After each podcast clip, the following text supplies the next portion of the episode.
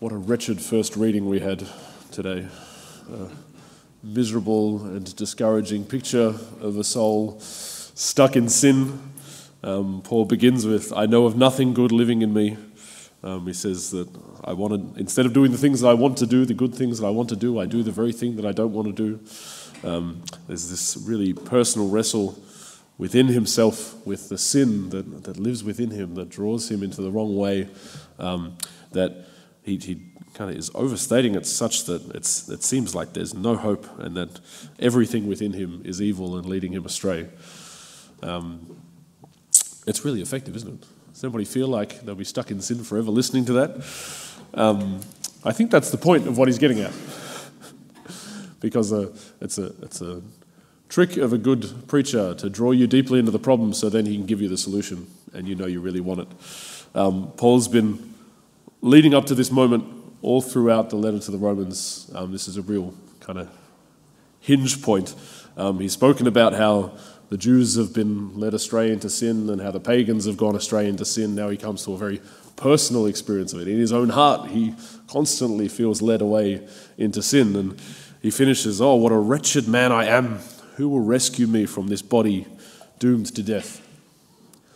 But he comes to that point wanting us to feel the gravity and even relate with him in the, the struggle that we have with sin and how can we possibly overcome it because we're so weak and we, we wrestle with such a strong force and temptation within us. But then he says, Thanks be to God through Jesus Christ. Because his next step, his next move is to come in with the gospel, the, the, the message that Jesus has saved us from our sins. The, um, chapter 8 which this is the very end of chapter 7. And then chapter 8 is this amazing, um, the, the best chapter in the, in the letter, I think, perhaps, maybe, if we can judge chapters of Scripture against one another. Um, but it begins with there is no condemnation for us who are in Christ Jesus because we're not living in this law of sin and death anymore. We're living in the law of the Spirit. Um, we have a new, a new life, a new creation in our bodies. And then he goes on to say how nothing can separate us from the love of God. Um, we're going to miss some of that reading tomorrow with the Apostles' feast day. But I think there's something about today's reading that really resonates with us because sometimes in the spiritual life we can feel like this. We can look at our own sins, we look, look at our own experience of wrestling with temptation and trying to do the right thing, and we can come to this sort of discouraging, um, overwhelmed, burdened sort of point. But this is all that we can see sometimes.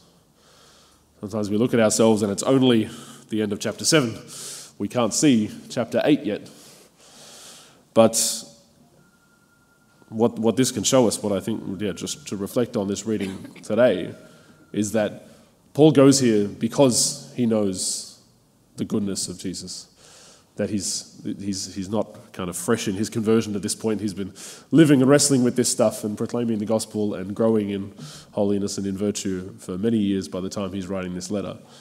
Um, and he wants us to know that, that we, we, can, we can look at the gravity of our sins, we can look at the, the, the horror of what we see within ourselves, but we can do that knowing that Jesus has overcome that, that Jesus has saved us from our sins, that he gives us the grace to be free of that he can, he can come to the end of chapter 7 knowing that the good news of chapter 8 is true. And so when we come to look at our sins, whether that's examining our consciences for confession or even um, on a Friday when we lean into our practices of penance, um, or even just when we find ourselves stuck in a patch of sin, discouraged by the temptations and that. When we look at that, we ought to bring in also that light of the gospel, that truth that Jesus has overcome our sins.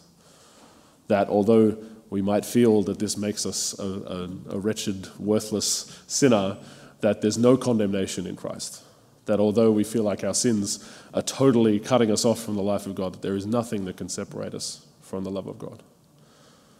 So, as we reflect on this reading and as we hear Paul's very frank assessment of his soul today. Let's not be afraid of, of being honest with the, the sin that we find within ourselves and the wrestle that we find within our souls, but let's do so with that confidence that comes from knowing the forgiveness and the mercy and the grace that we find in Jesus.